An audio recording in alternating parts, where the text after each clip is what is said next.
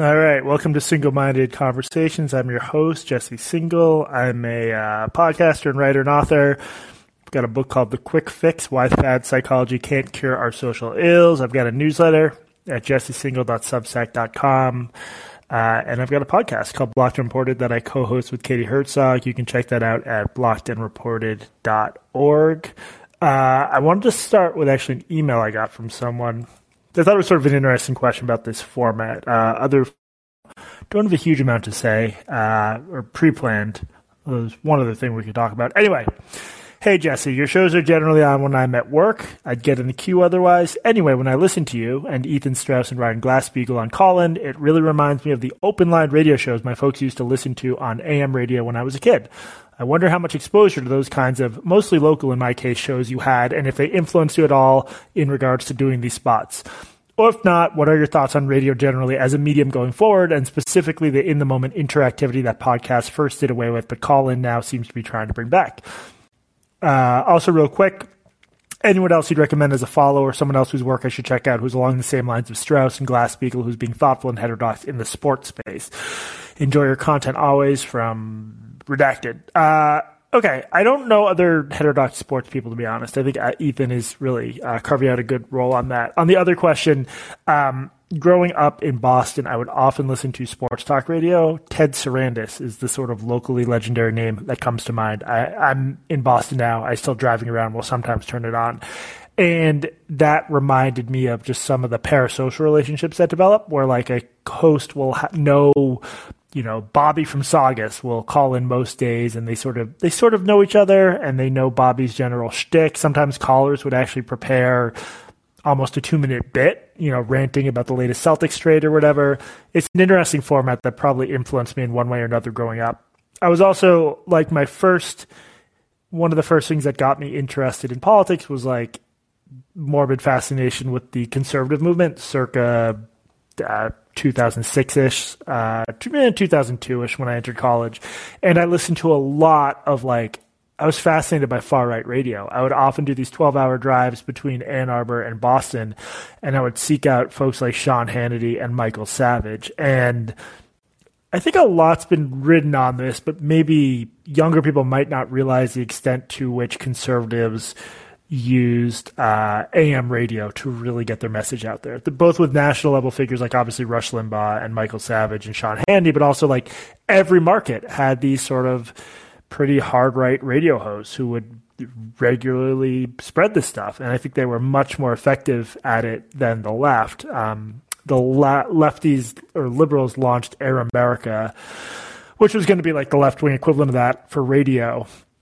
I think Al Franken played a big founding role on it, and it it just fell flat. I don't know what it is, but uh, liberals and leftists have not really mastered the call-in radio format. Um, I'm not sure why that is. Podcasts, obviously, there's some, excuse me, very successful lefty podcasts. But uh, yeah, I'm sure a lot of this stuff had some influence on me. Obviously, not like Michael Savage thematically or politically, but um, I found it's pretty challenging to always have a response, because like if ten people call in, at least one of them is going to ask, or several of them are probably going to ask about stuff where you can't form a quick response off the top of your head and you're not necessarily in an area where you have much knowledge. So I think part of the genius, even when it was used for sort of reactionary political purposes, is that uh, a lot of the A M radio folks are sort of legendary orators, and and they can extemporaneously talk about whatever a caller asks them about, in addition to giving sort of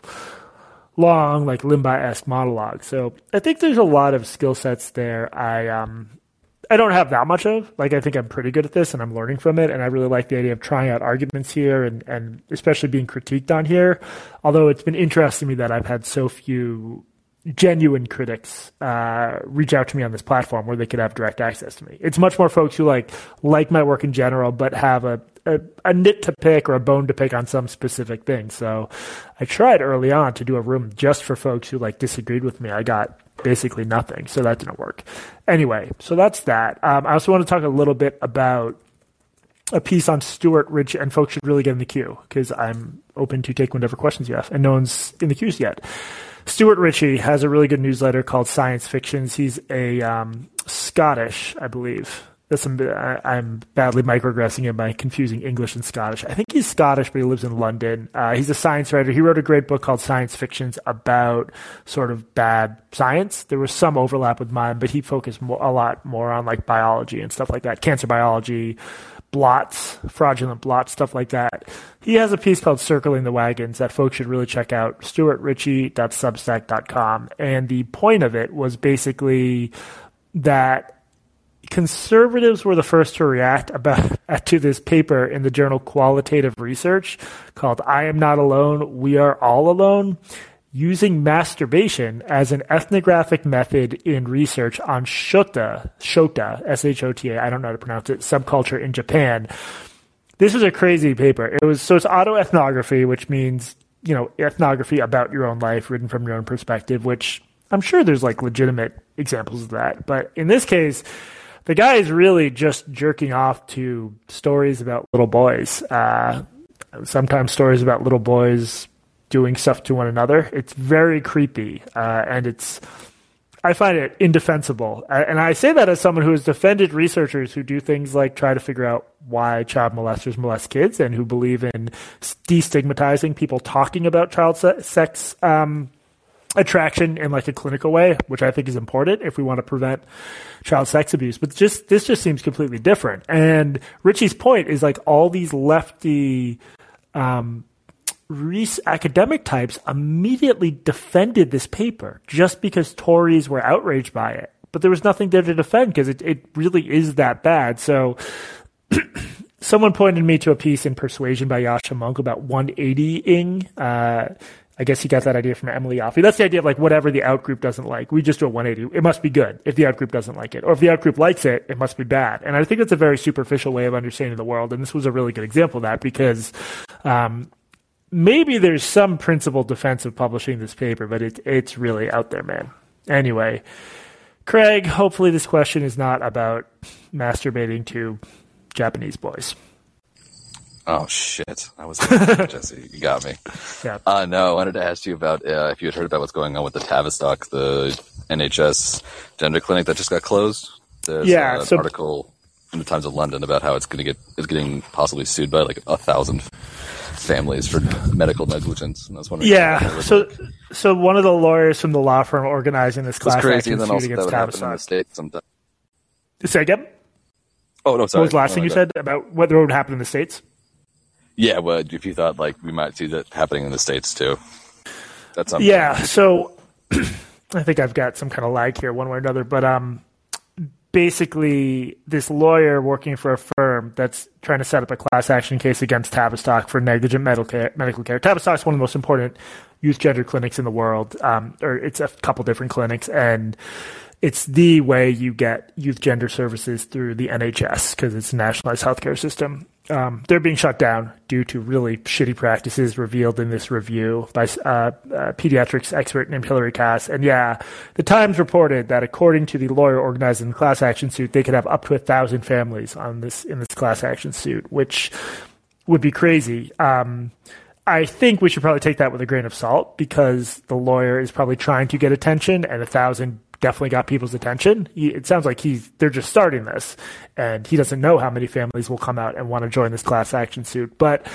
I think it's clearly a big deal. The question I posed on Twitter, and I'm sort of echoing something I put in my most recent Spectator column that isn't out yet, is what possible reason would there be to think that we don't have these issues in the U S, given these issues happen in England, given Finland and Sweden have seriously scaled back their blockers and um, hormones programs because of concerns over the research. I, I just think everything about the American healthcare system, which is much more diffuse, spread out, less regulated, especially in this area, I think there's every reason to think stuff's been worse here. And that doesn't mean there aren't um, responsible multidisciplinary gender clinics. I've I've interviewed people at some, and I, I would trust them with anyone's kids, frankly. But I think it's sort of a wild west here. Uh, And it makes you wonder because we now have scandals at two different clinics, Tavistock and Karolinska in Sweden, um, both really bad scandals uh, that have not yet fully unspooled themselves. So I just think this is a sign that uh,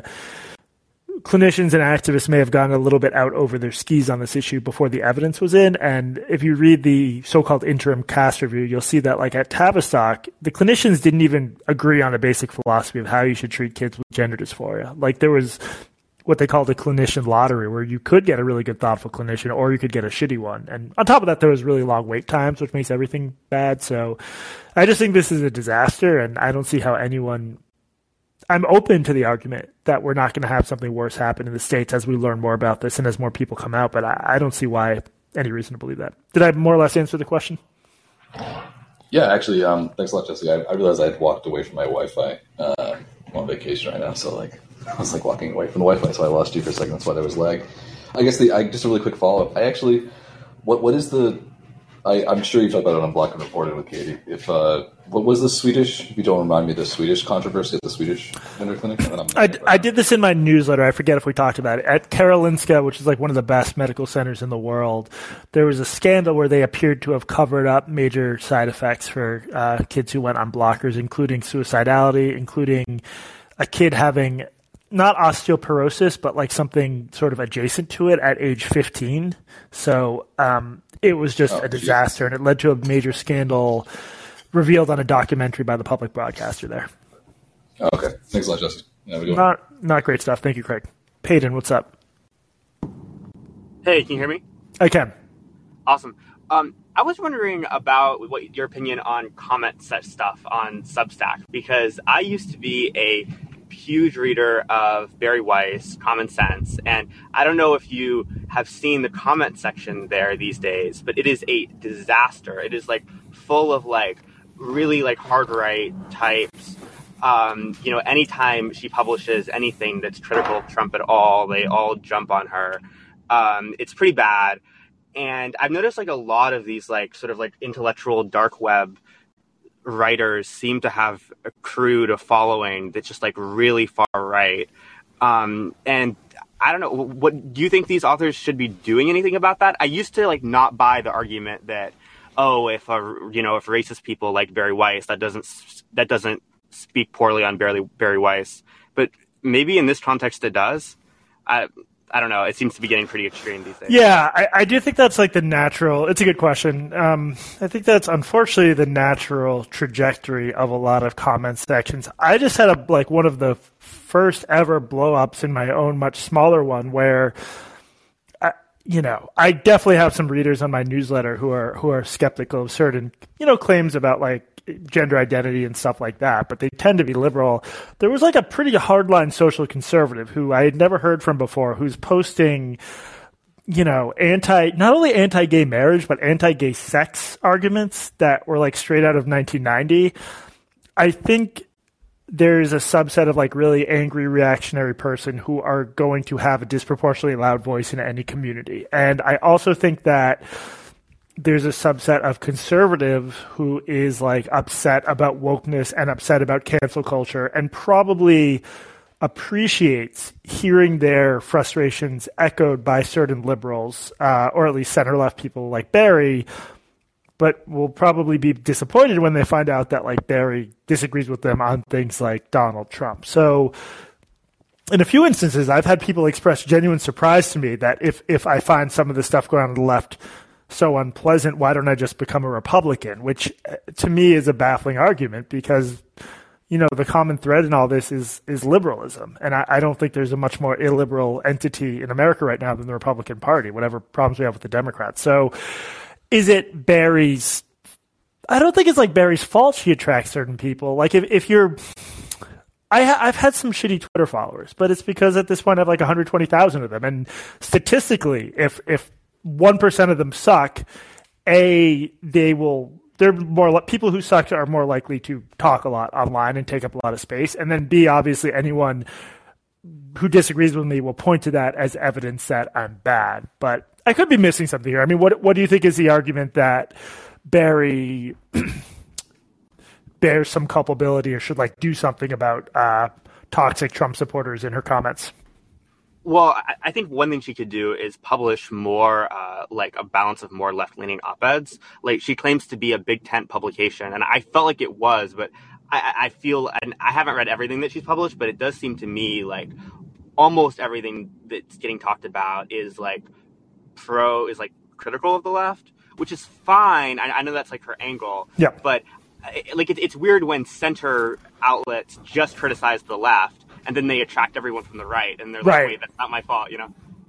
Yeah, no, and, and I think it's partly audience capture. It's also like I am frequently outraged by Trump, obviously, or by Alex Jones. I recently did a piece on Jones. I'm thinking of doing another piece on Trump, but it's so covered by so many other people that the it's a higher climb, higher hill to climb for me to publish something original and worthwhile than Trump versus to provide this sort of reasonable interpretation of some culture or controversy multiple multiple people are clamoring me to write about. So it's tricky. I, I agree. I, but overall, like Barry Weiss, someone with as big a platform as hers, and she's like, a, has a national level platform, which is awesome in terms of like her number of paid subscribers. I, I think balance is good, but it's very easy to be tempted into just bashing the left all the time. And if you do that long enough, you, you will attract a certain kind of audience.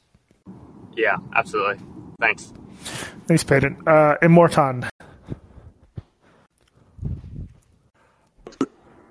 Did I unmute successfully? You did. I can hear you, yes. So this is this is funny because this is I was also calling in about the comment section, but I was calling in specifically about your comment section. Yeah, it got a little it got a little rowdy. Referred to. It got a little rowdy. It was fascinating though, because it was the first time, and I had seen that happen. It happens all the time on the Barry Weiss one. My theory on why it happens on hers, uh, and why she has the There, there's a few things, and I think there's a lot of people who use comment sections. Some people use them to just connect with people and have conversations they can't have elsewhere. Some some people proselytize. They see it as their th- it's, this is their big chance to have a platform, essentially. And I think something strange happened early in Common Sense's history. It did get a lot of conservative press because of her departure from New York Times, et cetera. And I'm pretty sure she was on Megyn Kelly's podcast. And I think she has an inordinate number of, like, I think a lot of the early marketing for it really leaned conservative, which I, I don't find, even though she criticizes the left very often, I find a lot of the criticisms to be the kind of criticisms of the left that I hear from the left, yeah. You know, from the skeptical left. So those are my theories for why that comment section is a is a hot mess. Uh, because it's people who have, like, essentially purchased a product that they they didn't want to begin with, but don't realize that yet, and at least yeah. you know have this place where they can perform their outrage. But the thing that happened on your um, on your Substack was kind of fascinating because it really did, and I hope it doesn't mark like you know a sudden change in the tide of the people who are pouring into that comment section, because there usually are some pretty thoughtful disagreements in the. Oh, totally. Back. That's what it surprised me about it, because it's usually a for the by internet standards a very non-toxic place. Yes, and then his style. The person who went in there, who actually Googled him because I was like, "Who is this guy?" Uh, and he turns out to be a quote-unquote journalist. Uh, but but his style of engagement was that staccato Twitter B S, where yeah. someone just and you were right. I had the same nineties flashbacks you had uh, from his. Like, we should give people context. He said th- like he said things like he he said inflammatory things about gay sex being wrong, and he said gay not he was against gay marriage, but there's no such thing as gay yeah. people get married. People people got their backs up, and one person said "fuck you," but most people just asked him to explain himself, and he would just respond with these thought terminating cliches. At one point, he's like he's literally like the penis doesn't go in the anus; it yes. goes in the vagina. I was like. Thank you for the anatomy lesson. It's not it's not like I heard eight million versions of that in two thousand three when I was first learning about this subject. Very original. Well, and the thing that really frustrated me about it, too, it became, like, puerile. And and furthermore, like, here's the thing. Like, I'm I'm I was raised Catholic. I'm gay. And I'm married. And maybe not according to this guy, right? But he debunked read, your marriage. He debunked my marriage. I know. But the thing that drives me crazy is there really are, you know, there's a lot of thoughtful Christians who are struggling with the idea of uh, gay marriage and the acceptance of gay sexuality and stuff like that. And the funny thing is, as someone who, like, had to come to terms with it myself, and, if, you know, and I have to some degree, I also understand why they have so much conflict over it. And there are writers who are able to write about it. And, you know, they, they, they'll piss gay people like me off, but at least they'll fucking explain themselves. Yeah. And Rod, like Rod Dreher can be a total lunatic, especially on Twitter.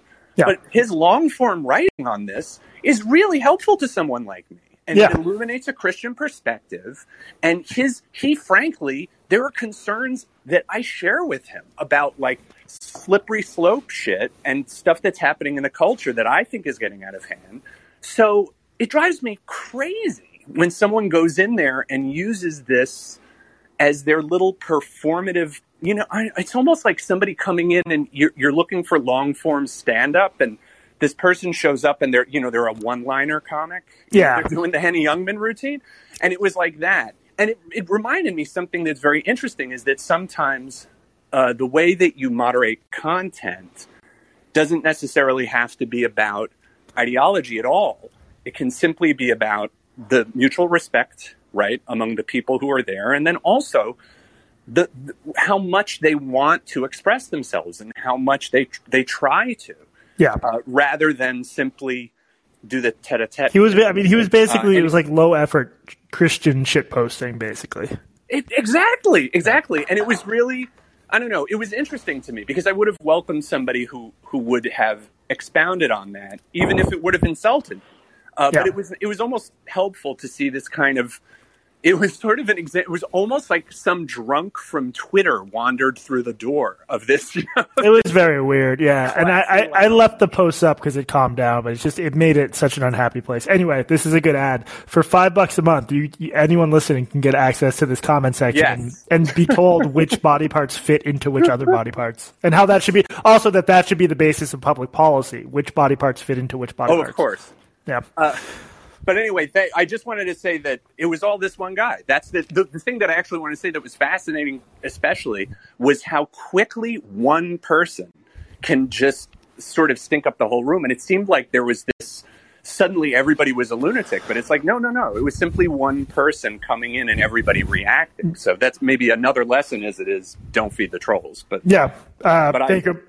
Okay. No, it, it was hard to resist. I, I did too. Thank you, Morton. Yeah, I mean, that just gets to this idea that, like, if even two percent of the commenters in a comment section that routinely gets dozens or hundreds of comments, I mean, a lot of mine on my newsletter are more like dozens, but just a small percentage of jerks can, can really ruin things and distort the sense of the overall politics of the group. Anyway, W, what's up? Yeah, I was uh, wanting to circle back to um, the article you mentioned, the Shota article, just because if I remember correctly, you and Katie had a conversation a while back about a professor from New York who was being defended by fry, uh, fire, Stephen Kershnar. Uh, he was a guy who kind of defended or laid out some arguments about pedophilia maybe being permissible and also torture. And it was pretty, some stuff that was pretty offensive. And like a lot of academics and other people like kind of rose to his defense. And I was just wondering, in your mind, what um, is a framework for trying to investigate whether or not something, what is that line, you know, yeah. what is valuable speech? Or because to him, like, I think Stephen Kershnar, I might have been on the opposite side of you, is just thinking like, you know, I think this is just the same kind of, you know, it's not valuable uh, intellectual engagement or is not really substantive, but I want to kind of hear your thoughts about what that framework looks like for figuring that out. Yeah, do, I feel bad. I'm just blanking on the specifics. Do you remember what, like, the structure of his argument about pedophilia was? I am not sure. Again, I was just like, yeah. He, I mean, it's a published text. I think it's called Child Adult Sex. And um, he also has other books on uh, torture. I think, um, let's see. I have it pulled up because I didn't remember his name even. Uh, Stephen, Stephen D. Kershnar. He's at University of New York at Fredonia, applied ethics, law. Oh, this is like, he was like a big libertarian type, right? Uh-huh. I could be misremembering. Yeah. Mm-hmm. Like law and, yeah. Okay. He says it's not obvious to him that it's wrong. Um, it's not obvious to me that it's in fact wrong. He's talking about child sex relationships. I think this is a mistake. And I think exploring that, why it's a mistake, will tell us not only things about adult sex and statutory rape, but also about fundamental principles of morality. Um, I'm at a disadvantage here just because, like, I'm just relying on this jogging my memory. But to me, there's there's something different. There's a difference between an academic argument, no matter how grotesque, saying, here's why I don't think this is wrong, versus an autoethnography where you literally participate in, you know, masturbating to child sex-oriented material. And it could be that I'm just like responding from a place of disgust to the latter and not drawing a clearer principled line here. But, um, you know, for example, if the dude we're talking about today had written an article like why I don't think it's harmful or why why we shouldn't overregulate um, child sex material, uh, I, I'd be less inclined to like say that it's it's worthless scholarship. And the other question is like, what should be done about this? Like, the, should the author of this autoethnography be removed from academia forever? They also they'd given a twenty twelve Vice interview that was apparently very cringeworthy. I haven't read it yet, so um, I don't know. I mean, do you think I'm drawing too too fuzzy a line here? No, I think that's a really um, helpful distinction, and I think like. Even seeing his colleagues, like, um, at least for the Stephen Kershnar one, like, kind of denounce him in academic freedom kind of thing was a little creepy. like, yeah. you know, yeah. And so, I don't know. I think that's a really helpful thing. And I think it's just, like, the methodology and other stuff. I mean, I I might, like, I do think, like, the stuff that that guy in New York was talking about is kind of bunk, too. But, like, I guess he has a right to publish it. And I think there's, like, you know, one of those things. I'm more on the side of free speech, but I think that's a helpful framework to consider. Yeah. And, and I, and I would always err on the liberal side on this stuff. Cause I think especially in areas like this, where like people are understandably grossed out and want to protect kids. There's been, when I was at New York Magazine, I wrote about some research about like, uh, sex offender lists and the restrictions put on sex offenders and how there's a pretty good case that they backfire and probably make people more likely to molest kids because they're just not done in a thoughtful way.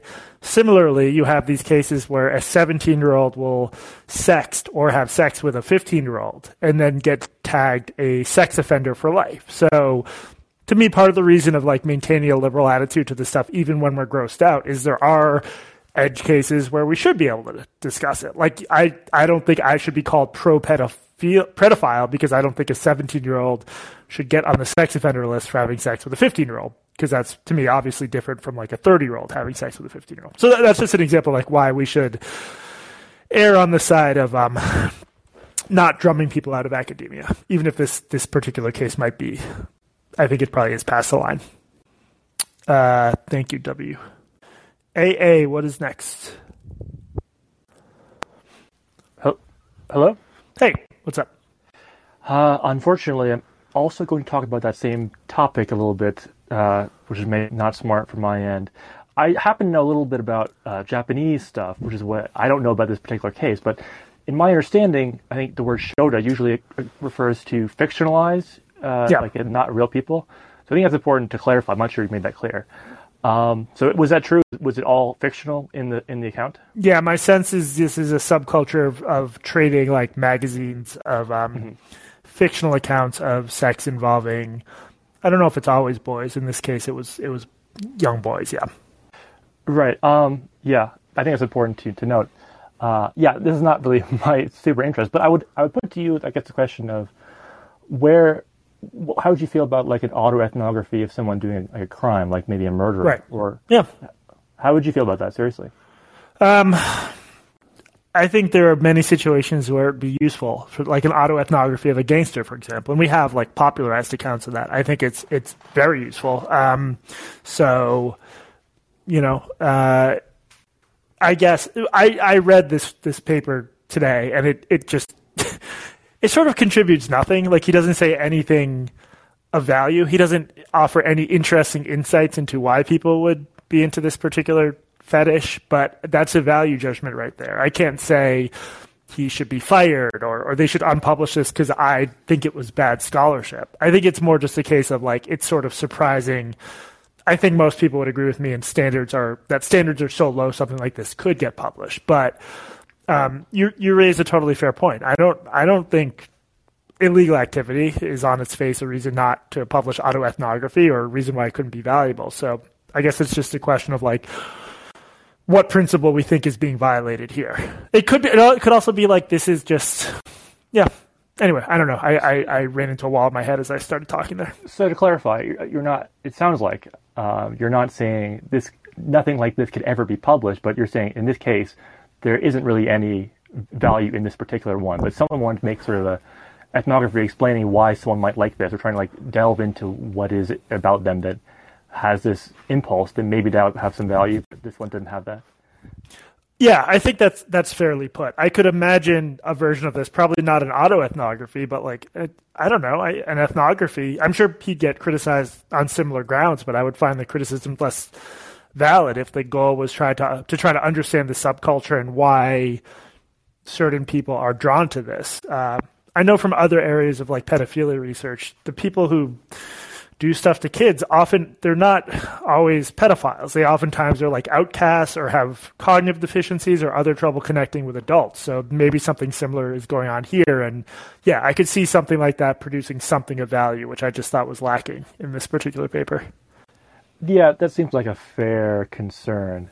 Yeah, I think it's a complicated, I don't want to come off like, oh, this is great, I love this. But I think I, I, hearing your description, it sounds a bit more complicated to me, at least in my mind. But I'm, I mean, I'm open to that kind of critique of what's the value in this, in this yeah. case. Uh, but I really wanted to call in, ask about something completely different. Uh, have you been watching uh, The Rehearsal? The Rehearsal's unbelievably good. Yeah, everyone should watch it. And I tweeted about it a little. Uh, this is the Nathan Fielder show. It's sort of a spiritual sequel to Nathan for You, which is at its best one of the funniest shows ever made. So yeah, uh, yeah. And there's been obviously, well, what what you, were you going to ask about the online discourse or? Well, sh- sure. What do you think about it? Yeah, I think he's. I think it's a somewhat exploitative show in that it's a reality show that holds real life people up to ridicule who wouldn't otherwise be exposed in that manner. But I. I don't care. I guess I think I think it's it's hilarious and it's brilliant and it has moments of real depth. And on the list of things to be concerned about in terms of like ethical culture consumption, I just I don't really see how this rates. I think it's an example of people getting their moral, your, our moral intuitions can get a little bit short-circuited if we see like one person who's like a victim or who we perceive as a victim. When I, I don't know, I just I, I just. I don't have it in me to get that upset about this, given everything else going on in the world. Maybe that's a shallow take. Yeah, we also don't know entirely what the people in the show know and don't know, who knows what at what time. So we can kind of assume that people are being taken advantage of, but we're not entirely sure like how much is revealed to them. That's also part yeah. of it. Well, I mean, they, so they they all had to sign um, releases, but you can be pretty creative with how you phrase a release, and you, you don't need to say on the release, you're going to come out looking pretty bad and be held up to national scrutiny in this. So that's absolutely an icky part of the show, but I, I still think it's brilliant. Yeah, I agree. I, I think that I, personally, I have maybe a thing in me where it's kind of like, you know, if something is great art, I, I am willing to put up with some ethical ambiguity yeah. to a degree. Uh, but yeah, I think that this re- rehearsal, there's a very good chance that in twenty years, we're looking back on sort of the prestige television of this time. And this is maybe The, one of the big ones, like The Sopranos, uh, The Wire, uh, The Rehearsal, honestly. Uh, so people should definitely look, check it out if they haven't seen it. And check out Nathan for You, which is maybe even better. Yeah, yeah. Start, well, I don't know which one to start with. They're both amazing. I, yes, well, but everyone it's listening. Not, it's to not done, so we can't we can't judge Rehearsal exactly. in entirety. But uh, yeah, it's it's it's a shame that for so long it's been a bit obscure. I'm glad that it's getting uh, Nathan's getting some real recognition. Absolutely. Uh, thank you for the call. Thank you. Lemon Party, what is up? Hello, can you hear me? Yep. Can you I hear can, me? Yeah. Perfect. Yeah. Um, first of all, yeah, I will make sure to look into that Nathan for You sequel. I've heard good things about like the original, so I don't know enough about the other. Anyways, uh, I was just curious, have you received any update on the Emily Bazelon um, endorsement on Political Gabfest? Has, has it already happened? I wasn't sure. Oh, yeah, I heard it, actually. It was cool uh, to hear Plots reading that out. Uh, so, yeah, I don't – I don't. I, I think they have a pretty normie audience. I'd be surprised if they got complaints, but it was definitely cool to hear us uh, being endorsed by a podcast I've listened to for a long time. Do you remember which episode it was? I, I was trying to find that myself. I uh, definitely – man, this shows how bad my memory is. I would say between three and four weeks ago if I had to guess. Three and four weeks ago? Oh. Either Probably. way, I can look through those, that.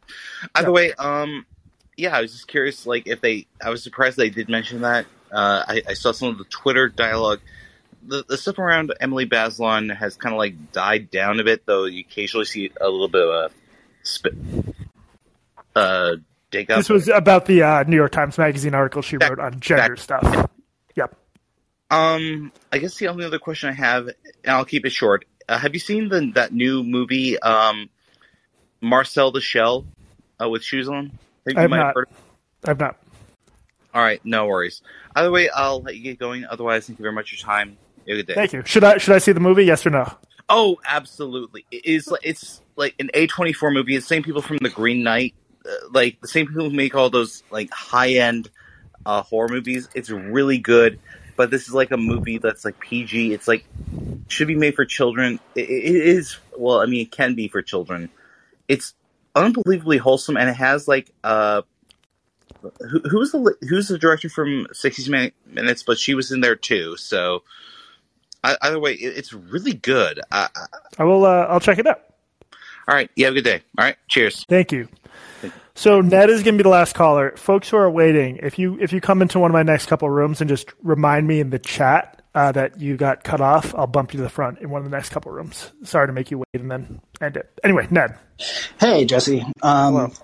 So I wanted to ask about an issue you've mostly steered clear of, um, and uh, my, here's my here are my hints.